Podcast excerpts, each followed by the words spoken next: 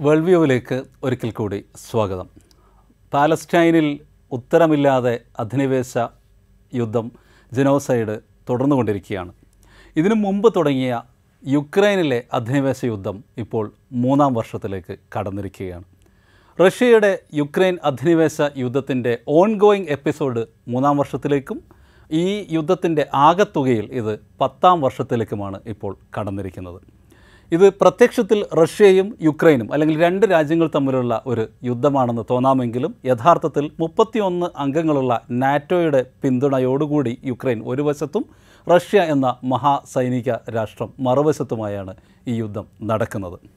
Russia നമുക്കറിയാം ലോകത്തെ തന്നെ ഏറ്റവും വലിയ രാജ്യങ്ങളിലൊന്നാണ്. ഏരിയയുടെ അർത്ഥത്തിൽ ലോകത്തെ ഏറ്റവും വലിയ രാജ്യമാണ്. പതിനൊന്നിലേറെ ടൈം സോണുകൾ റഷ്യയിൽ ഉണ്ട്. ഇതിന് സമാന്തരമായി റഷ്യയുടെ ജനസംഖ്യയും യൂറോപ്പിനെ സംബന്ധിച്ചിടത്തോളം യൂറോപ്പിലെ ഏറ്റവും വലിയ ജനസംഖ്യയാണ് പതിനാല് കോടി ജനങ്ങളുള്ള റഷ്യ. ലോകത്തെ ഏറ്റവും വലിയ ഒമ്പതാമത്തെ ജനസംഖ്യയുമാണ്. ലോകത്തെ ഏറ്റവും വലിയ സൈനിക ശക്തികളിലൊന്നാണ് അല്ലെങ്കിൽ ഏറ്റവും വലിയ സൈനിക ശക്തിയാണ് റഷ്യ എന്ന് പറയാം. ആണവായുധങ്ങളുടെ ശേഖരങ്ങളുടെ കാര്യമെടുത്താൽ ലോകത്തെ ഏറ്റവും വലിയ സൈനിക ശക്തി തന്നെയാണ് റഷ്യ. അയ്യായിരത്തി എണ്ണൂറ്റി എൺപത്തി ഒൻപത് ആയുധങ്ങൾ അല്ലെങ്കിൽ ആണവായുധങ്ങൾ ന്യൂക്ലിയർ വാർ ഹെഡ്സ് റഷ്യക്ക് കഴിഞ്ഞ വർഷത്തെ കണക്കനുസരിച്ച് സ്വന്തമായുണ്ട്.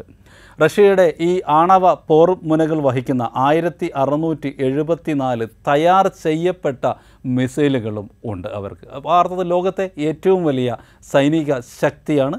ഇതിന് സമാന്തരമായി ഏറ്റവും വലിയ സൈനിക ചെലവുള്ള രാജ്യങ്ങളിൽ മൂന്നാം സ്ഥാനത്തുമാണ് റഷ്യ. അമേരിക്കയും ചൈനയുമാണ് അവർക്ക് മുമ്പിലുള്ളത്.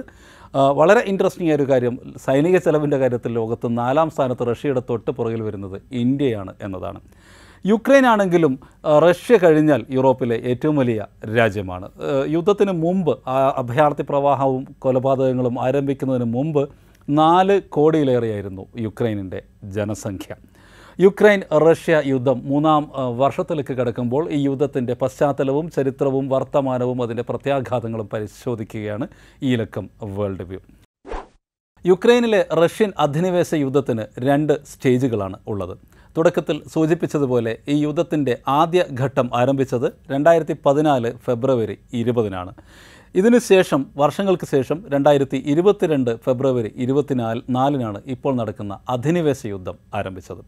ഇതിലെ ആദ്യ ഘട്ടത്തെക്കുറിച്ച് പറഞ്ഞാൽ രണ്ടായിരത്തി പതിനാലിൽ ആരംഭിച്ച ഈ അധിനിവേശ യുദ്ധത്തിന്റെ മുന്നോടിയായി നടന്ന ആദ്യ ഘട്ട പോരാട്ടം രണ്ടായിരത്തി പതിനാല് ഫെബ്രുവരിയിൽ ആരംഭിക്കുന്നത് റവല്യൂഷൻ ഓഫ് ഡിഗ്നിറ്റി എന്ന പേരിലും മെയ്ഡൻ അപ്രൈസിംഗ് എന്ന പേരിലും അറിയപ്പെടുന്ന യുക്രേനിയൻ വിപ്ലവത്തിന്റെ തുടക്ക തുടർച്ചയായാണ്. രണ്ടായിരത്തി പതിമൂന്ന് നവംബർ മുതൽ രണ്ടായിരത്തി പതിനാല് ഫെബ്രുവരി വരെയുള്ള മൂന്ന് മാസക്കാലമായിരുന്നു ഈ യുക്രൈൻ വിപ്ലവം നടന്നത്. യുക്രൈനിന്റെ തലസ്ഥാനമായ കീവിലെ നഗര ചത്വരമാണ് മെയ്ഡൻ ഈ മെയ്ഡനിലാണ് പ്രധാനമായും റവല്യൂഷൻ ഓഫ് ഡിഗ്നിറ്റി എന്ന വിപ്ലവം അരങ്ങേറുന്നത്. ആ കാലത്ത് അതായത് രണ്ടായിരത്തി പതിനാല് കാലത്ത് മുന്നോട്ട് വന്നിരുന്ന ഒരു പൊളിറ്റിക്കൽ കൺസെപ്റ്റ് ആയിരുന്നു യൂറോപ്യൻ യൂണിയനും യുക്രൈനും തമ്മിലുള്ള അസോസിയേഷൻ എഗ്രിമെന്റ് ഈ എഗ്രിമെന്റ് സൈൻ ചെയ്യുന്നതുമായി ബന്ധപ്പെട്ട് യുക്രൈനിൽ വലിയ രാഷ്ട്രീയ വിവാദങ്ങളും സംവാദങ്ങളും ആ ഘട്ടത്തിൽ അരങ്ങേറുകയുണ്ടായി. ഈ എഗ്രിമെന്റ് സൈൻ ചെയ്യുകയാണെങ്കിൽ യുക്രൈനുമായി യൂറോപ്യൻ യൂണിയനും യുക്രൈനും തമ്മിൽ രാഷ്ട്രീയവും സാമ്പത്തികവുമായ ബന്ധം സ്ഥാപിക്കപ്പെടുകയും സ്വതന്ത്ര വ്യാപാരം ഒരു യാഥാർത്ഥ്യമായി അവർക്കിടയിൽ മാറുകയും ചെയ്യുമായിരുന്നു.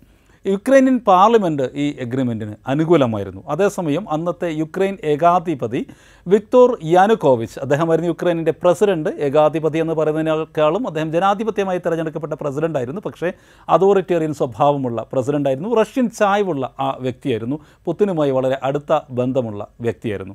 സ്വാഭാവികമായും യാനുക്കോവിച്ച് ഈ എഗ്രിമെന്റിന് തയ്യാറായില്ല.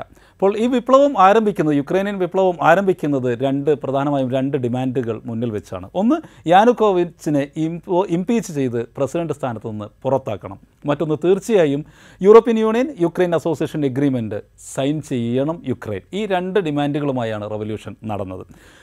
മാസങ്ങൾ നീണ്ട റവല്യൂഷന്റെ അന്തിമ വിജയം എന്താണെന്ന് ചോദിച്ചാൽ തീർച്ചയായും യാനുക്കോവിച്ച് പുറത്താകുക എന്നുള്ളത് തന്നെയാണ്. സ്വാഭാവികമായും അത് യുക്രൈനും റഷ്യയും തമ്മിലുള്ള നയതന്ത്ര ബന്ധവും രാഷ്ട്രീയ ബന്ധത്തിന്റെയും കൂടി തകർച്ചയായി മാറി. തുടർന്ന് വന്ന അധികാരത്തിൽ വന്ന യുക്രൈനിയൻ ഗവൺമെന്റ് റഷ്യൻ അനുകൂല സ്വഭാവം ഒട്ടുമില്ലാത്ത പുതിയ യുക്രൈനിയൻ ഗവൺമെന്റ് ഈ അസോസിയേഷൻ എഗ്രിമെന്റ് ഒപ്പിടാനുള്ള നീക്കങ്ങൾ പുനരാരംഭിച്ചു. വർഷങ്ങൾക്ക് രണ്ട് മൂന്ന് വർഷങ്ങൾക്ക് ശേഷം രണ്ടായിരത്തി പതിനേഴിലാണ് അത് പ്രാബല്യത്തിൽ വന്നത്. ഈ റവല്യൂഷൻ ഓഫ് ഡിഗ്നിറ്റി എന്ന വിപ്ലവത്തിന്റെ ആത്യന്തികമായ റിസൾട്ട് ഈ എഗ്രിമെന്റ് സൈൻ ചെയ്യലോ അല്ലെങ്കിൽ യാനുക്കോവിച്ചിന്റെ ഇംപീച്ച്മെന്റോ ഒന്നും അല്ല. മറിച്ച് കുറേ കൂടി വിശാലമായ അർത്ഥത്തിൽ രണ്ടായിരത്തി പതിനാല് ഫെബ്രുവരി ഇരുപതിന് ആരംഭിച്ച് ഇന്നും തുടരുന്ന റഷ്യൻ യുക്രൈനിയൻ യുദ്ധം തന്നെയാണ്. മാർച്ച് ഫെബ്രുവരിയിൽ ആരംഭിച്ച് മാർച്ച് പതിനെട്ട് ആകുമ്പോഴേക്ക് രണ്ടായിരത്തി പതിനെട്ട് സോറി രണ്ടായിരത്തി പതിനാല് മാർച്ച് പതിനെട്ട് ആകുമ്പോഴേക്ക് യുക്രൈന്റെ ഭാഗമായിരുന്ന ക്രീമിയ ഉപദ്വീപ് റഷ്യ പിടിച്ചെടുത്തു കഴിഞ്ഞിരുന്നു. ഇതോടുകൂടി റഷ്യൻ സൈന്യം യുദ്ധത്തിന്റെ മുൻനിരയിൽ നിന്ന് പിൻവാങ്ങുകയും യുക്രൈനിൽ യുക്രൈനിയൻ ഗവൺമെന്റിനെതിരെ പ്രവർത്തിച്ചിരുന്ന റഷ്യൻ സെപ്പറേറ്റ് ഗ്രൂപ്പുകൾക്ക് അവർ പുറകിൽ നിന്ന് പിന്തുണ നൽകുകയായിരുന്നു. യുക്രൈനിലെ ഡോണക്സ് ലുഹാൻസ്ക് പ്രവിശ്യകളിലാണ് ഈ റഷ്യൻ സെപ്പറേറ്റിസ്റ്റ് ഫോഴ്സുകൾ ഏറ്റവും ശക്തമായി പ്രവർത്തിച്ചിരുന്നത്. ക്രീമിയ റഷ്യ ഇൻവേഡ് ചെയ്യുകയും തുടർന്ന് ഈ ഒരു പിന്തുണ അവർക്ക് സെപ്പറേറ്റിസ്റ്റ് ഫോഴ്സുകൾക്ക് റഷ്യൻ സൈന്യത്തിന്റെ പിന്തുണ ലഭ്യമാകുകയും ചെയ്തതോടെ യുക്രൈനിലെ തന്നെ ഈസ്റ്റേൺ അല്ലെങ്കിൽ യുക്രൈനിന്റെ പൂർവ പ്രദേശമായ ഡോൺബാസിൽ റഷ്യൻ സൈന്യത്തിന്റെ ഈ രഹസ്യ പിന്തുണയോടുകൂടി റഷ്യൻ സെപ്പറേറ്റിസ്റ്റുകൾ യുക്രൈൻ ഗവൺമെന്റിനെതിരെയുള്ള യുദ്ധം ആരംഭിച്ചു. ആ യുദ്ധം ഡോൺബാസ് വാർ എന്ന പേരിലാണ് അറിയപ്പെടുന്നത്. രണ്ടായിരത്തി പതിനാല് ഏപ്രിൽ മുതൽ രണ്ടായിരത്തി ഇരുപത്തിരണ്ട് ഫെബ്രുവരി വരെ ഈ ഡോൺബാസ് വാർ തുടർന്നു. രണ്ടായിരത്തി ഇരുപത്തിരണ്ട് ഫെബ്രുവരിയുടെ പ്രത്യേകത ഈ യുദ്ധത്തിന്റെ രണ്ടാം ഘട്ടം അവിടെയാണ് ആരംഭിക്കുന്നതാണ്. ഏതാണ്ട് പത്ത് വർഷത്തോളം നീണ്ടുനിന്ന ഡോൺബാസ് വാറിൽ പതിനായിരത്തിലേറെ പേർ കൊല്ലപ്പെട്ടു. ഈ യുദ്ധത്തിനിടയിൽ റഷ്യൻ സെപ്പറേറ്റിസ്റ്റ് ഫോഴ്സുകൾ ഡോണക്സ് ലുഹാൻസ്ക് പ്രവിശ്യകൾ യുക്രൈൻ യുക്രൈന്റെ ഭാഗമായി പ്രവിശ്യകൾ പിടിച്ചെടുത്തു. ഇന്നവ റഷ്യയുടെ നിയന്ത്രണത്തിലാണ്. അവ റഷ്യയുടെ ഭാഷമനുസരിച്ച് റഷ്യൻ റിപ്പബ്ലിക്കുകളാണ്. റഷ്യയിൽ ഇന്ത്യയിലെ സ്റ്റേറ്റുകൾ എന്ന് വിശേഷിപ്പിക്കുന്നത് പോലെയാണ് റഷ്യയിൽ അവരുടെ അർദ്ധ അധികാരമുള്ള സംസ്ഥാനങ്ങളെ അവർ റിപ്പബ്ലിക് എന്നാണ് വിശേഷിപ്പിക്കുന്നത്. യു എന്നിന്റെ അംഗീകാരം ഇവർക്ക് തീർച്ചയായും ലഭിച്ചിട്ടുമില്ല. ഈ എട്ടൊൻപത് വർഷം നീണ്ടുനിന്ന യു ആദ്യഘട്ട യുദ്ധത്തിന്റെ ഇടയ്ക്ക് പലതവണ യുക്രൈനും റഷ്യയ്ക്കും ഇടയിൽ സന്ധി സംഭാഷണങ്ങൾ അരങ്ങേറിയിട്ടുണ്ട്. ഒന്നിലേറെ ട്രീറ്റുകളും ഇരു രാജ്യങ്ങളും സൈൻ ചെയ്തിട്ടുണ്ട്. പക്ഷേ എല്ലാം നിഷ്ഫലമായിരുന്നു. ഈ യുദ്ധത്തിന്റെ ഒന്നാം ഘട്ട യുദ്ധത്തിന്റെ ഏതാണ്ട് അവസാന ഭാഗത്ത് അതായത് രണ്ടായിരത്തി രണ്ടായിരത്തി ഇരുപത്തൊന്നിന്റെ തുടക്കത്തിൽ റഷ്യ വൻ സൈനിക സാന്നിധ്യം യുക്രൈനിന്റെ ബോർഡറിലും യുക്രൈൻ റഷ്യ ബോർഡറിലുള്ള മറ്റൊരു സ്വതന്ത്ര രാജ്യമായ റഷ്യയുടെ ഒരു സാറ്റലൈറ്റ് രാജ്യമെന്ന് വിശേഷിപ്പിക്കാവുന്ന ബെലാറസിലേക്കും വൻ സൈനിക സാന്നിധ്യം റഷ്യ ഡിപ്ലോയ് ചെയ്യുന്നുണ്ട്. വ്ളാഡിമിർ പുടിനെ സംബന്ധിച്ചിടത്തോളം അന്ന് അദ്ദേഹം മുന്നോട്ട് വെക്കുന്ന ഒരു ആശയം അല്ലെങ്കിൽ പുടിൻ കഴിഞ്ഞ ഇരുപത്തിനാല് വർഷമായി മുന്നോട്ട് വെക്കുന്ന ഒരു കടുത്ത ജിങ്കോയിസ്റ്റ് നാഷണലിസ്റ്റ് ആശയം എന്നത് സോവിയറ്റ് കാലത്തെ റഷ്യ അതിനു മുമ്പുള്ള റഷ്യൻ എംപയർ കാലത്തെ പിന്നീട് സോവിയറ്റ് കാലത്തെ എല്ലാ എത്തനിക് റഷ്യൻ രാജ്യങ്ങളും എല്ലാ എത്തനിക് റഷ്യൻ സമൂഹങ്ങളും പൊളിറ്റിക്കലി യുണൈറ്റ് ചെയ്ത് വളരെ വിശാലമായ ഒരു റഷ്യ രൂപീകരിക്കണം എന്നാണ്.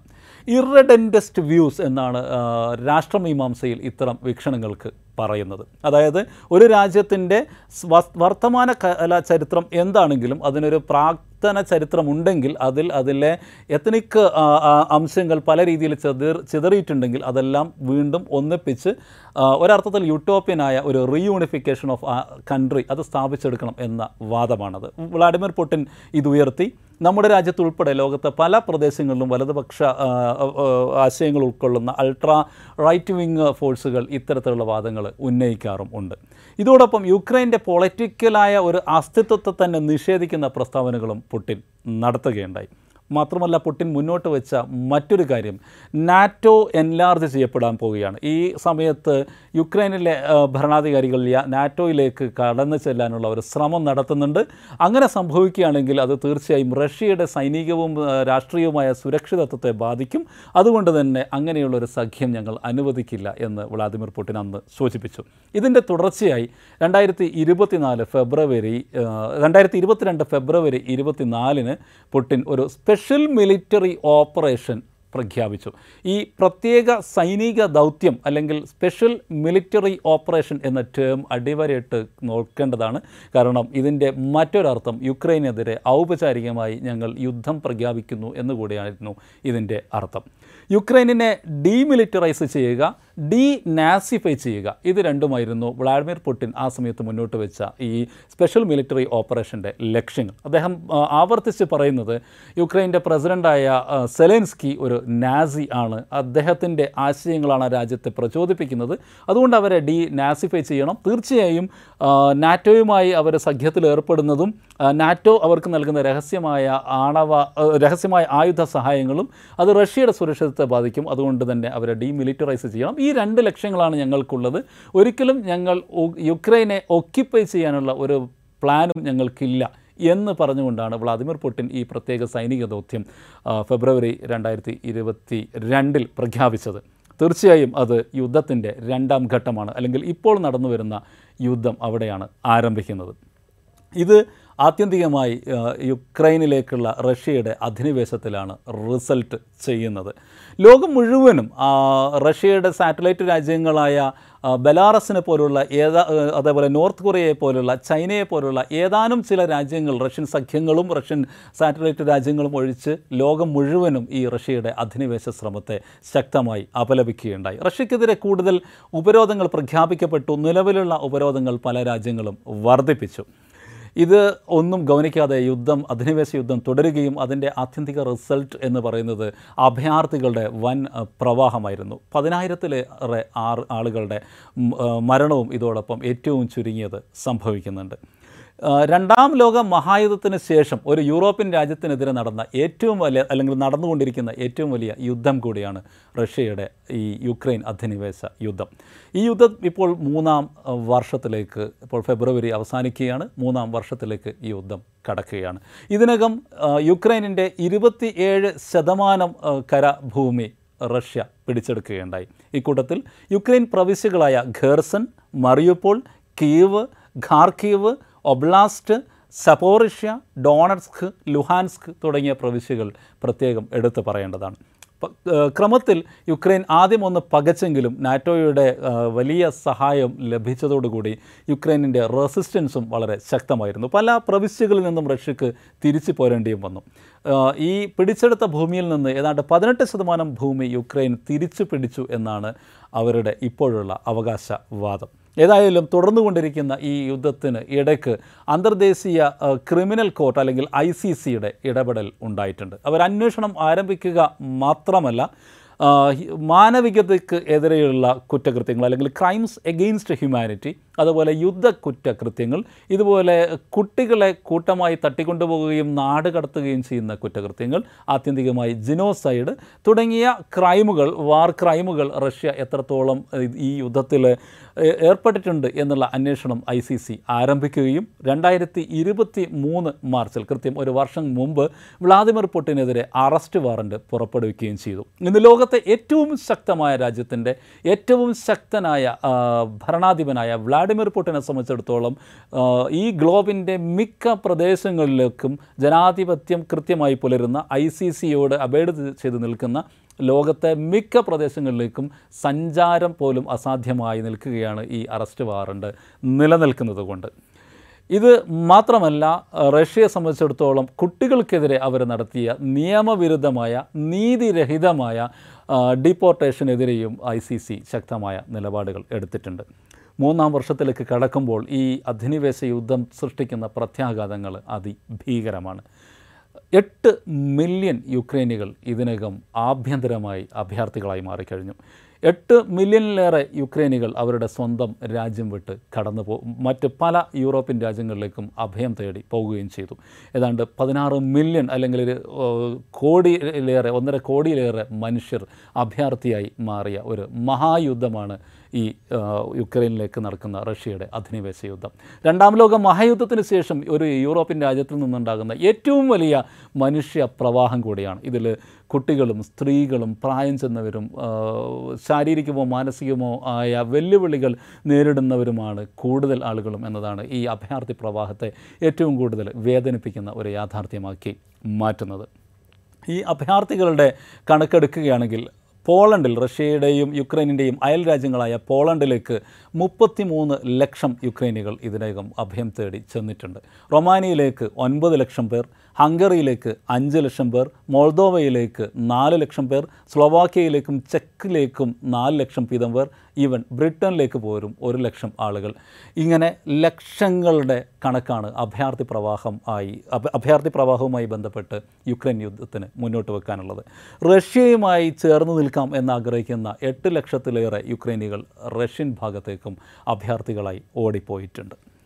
ഇതിന്റെ മറ്റൊരു പ്രത്യാഘാതം സാംസ്കാരിക രംഗത്താണ് അല്ലെങ്കിൽ ഒരു കൾച്ചറൽ ഹെറിറ്റേജ് എന്ന് പറയാവുന്ന യുക്രൈനിന്റെ എല്ലാ തരത്തിലുമുള്ള സാംസ്കാരികമായ പൈതൃകങ്ങളെയും തച്ച് തകർക്കാനും റഷ്യ ശ്രമിക്കുന്നുണ്ട്.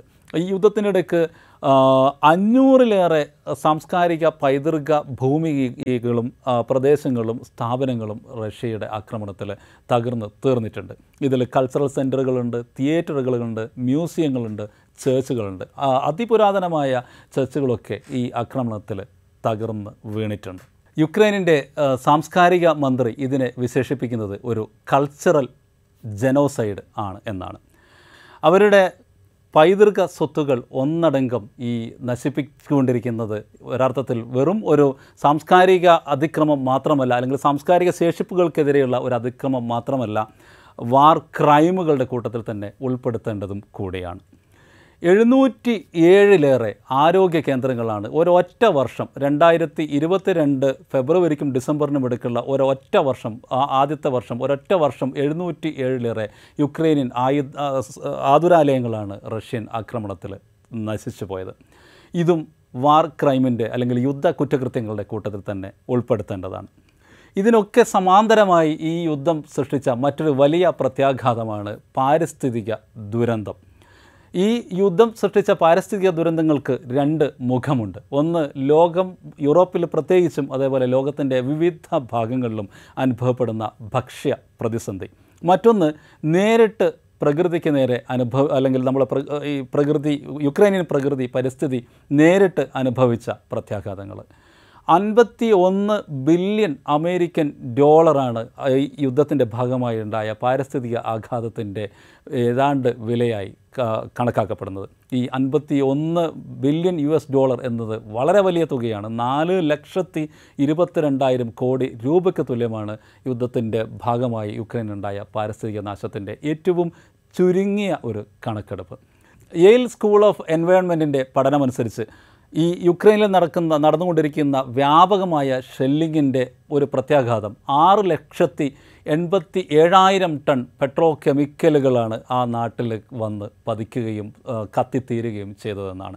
ആയിരത്തി അറുന്നൂറ് ടണ്ണിലേറെ മലിനീകരണം നിർവഹിക്കുന്ന വസ്തുക്കൾ അവരുടെ വെള്ള ജലാശയങ്ങളിലും ചെന്ന് പതിച്ചിട്ടുണ്ട്. യുക്രൈനിന്റെ ഭൂമിയുടെ മുപ്പത് ശതമാനവും പലതരത്തിലുള്ള സ്ഫോടക വസ്തുക്കൾ കൊണ്ട് നിറഞ്ഞു നിൽക്കുകയാണ്. രണ്ടര മില്യൺ ഹെക്ടറോളം കാടും അവിടെ നഷ്ടമായി കഴിഞ്ഞിരിക്കുന്നു. ഇത്രയ്ക്ക് ഭീകരമായ പ്രത്യാഘാതങ്ങൾ പാരിസ്ഥിതിക രംഗത്തും ജനസംഖ്യാ രംഗത്തും അതേപോലെ സാംസ്കാരിക രംഗത്തും അഭയാർത്ഥി തലത്തിലുമൊക്കെ സൃഷ്ടിച്ച ഈ യുദ്ധം മൂന്നാം വർഷത്തിലേക്ക് കടക്കുമ്പോഴും റഷ്യയുടെ മഹാസൈനിക ശക്തിക്ക് മുമ്പിൽ ആ രാജ്യം പിടിച്ചു നിൽക്കുന്നത് നാറ്റോയുടെ വലിയൊരു സപ്പോർട്ട് അവർക്കുള്ളത് കൊണ്ടാണ്. അതോടൊപ്പം ശക്തനായ ഒരു നേതാവ് അല്ലെങ്കിൽ ഒരു സാരഥ്യം യുക്രൈനുള്ളത് കൊണ്ടാണ് എന്നുകൂടി നാം ഓർക്കാതെ വയ്യ. വളോദിമിർ സെലൻസ്കി എന്ന നാൽപ്പത്തിയേഴ് വയസ്സുകാരനായ യുക്രൈനിന്റെ ആറാമത്തെ പ്രസിഡന്റ് ഇപ്പോഴും ആ രാജ്യം ഭരിക്കുന്ന പ്രസിഡന്റ് സെലൻസ്കിയുടെ നിശ്ചയദാർഢ്യവും പോരാട്ട വീര്യവും ഈ യുദ്ധത്തിൽ എടുത്തു പറയേണ്ടതാണ്. അദ്ദേഹം ഒരു പഴയ ടെലിവിഷൻ ആക്ടറായിരുന്നു. ഒരു കൊമേഡിയനായാണ് സെലൻസ്കി തന്റെ കരിയർ ആരംഭിച്ചത്. അദ്ദേഹത്തിന്റെ ടെലിവിഷൻ പ്രോഗ്രാമുകൾക്കിടയിൽ രണ്ടായിരത്തി പതിനഞ്ചിനും പത്തൊൻപതിനും ഇടയിൽ യുക്രൈനിയൻ പ്രസിഡന്റിന്റെ ഒരു കോമഡി റോൾ അദ്ദേഹം ടെലിവിഷനിൽ ചെയ്തിരുന്നു. രണ്ടായിരത്തി പതിനഞ്ച് മുതൽ പത്തൊമ്പത് വരെ ആ റോൾ ചെയ്ത അതേ സെലൻസ്കി രണ്ടായിരത്തി പത്തൊൻപതിൽ നടന്ന ഇലക്ഷനിൽ മത്സരിക്കുകയും എഴുപത്തിമൂന്ന് ശതമാനം വോട്ടോടുകൂടി യുക്രൈൻ പ്രസിഡന്റായി സെലൻസ്കി തിരഞ്ഞെടുക്കപ്പെടുകയുമായിരുന്നു. തുടർന്ന് നടന്ന ഈ യുദ്ധത്തിൽ യുദ്ധം സ്വാഭാവികമായും സെലൻസ്കിയെ സംബന്ധിച്ചിടത്തോളം ആദ്യം അദ്ദേഹം ഇങ്ങനെ ഒരു ആശങ്കയിലായിരുന്നില്ല. എന്ന് മാത്രമല്ല വ്ളാദിമിർ പുട്ടിനുമായി നെഗോസിയേഷനുകൾ നടത്താനും ഒരു നല്ല ബന്ധം രൂപീകരിക്കാനും സാധിക്കും എന്ന പ്രതീക്ഷയായിരുന്നു തുടക്കത്തിൽ സെലൻസ്കി മുന്നോട്ട് വെച്ചത്. പക്ഷേ കാര്യങ്ങൾ കൈവിട്ടതോടുകൂടി ഉറച്ച പോരാട്ട വീര്യത്തോടുകൂടി സ്വന്തം ജനതയെ ഒന്നിച്ചു നിർത്താൻ സാധിച്ചതിന്റെ ഒരു തുടർച്ചയാണ് രണ്ടായിരത്തി ഇരുപത്തിരണ്ടിലെ ലോക വ്യക്തിത്വമായി അദ്ദേഹത്തെ ടൈം വാരിക തിരഞ്ഞെടുത്തത്. യുദ്ധം തുടർന്നുകൊണ്ടേയിരിക്കുകയാണ്. അന്തമില്ലാതെ ഈ യുദ്ധം തുടർന്നുകൊണ്ടിരിക്കുകയാണ്. റഷ്യയെ സംബന്ധിച്ചിടത്തോളം അവരുടെ എല്ലാ സൈനിക ബലവും അവർ ഇതുവരെ ഈ യുദ്ധത്തിൽ പ്രയോഗിച്ചിട്ടില്ല.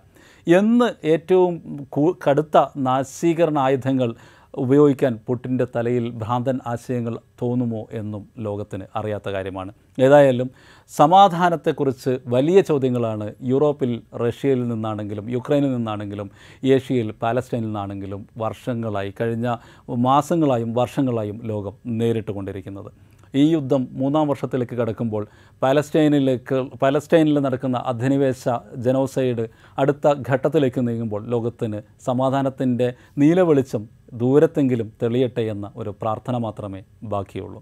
Thank you for watching see you again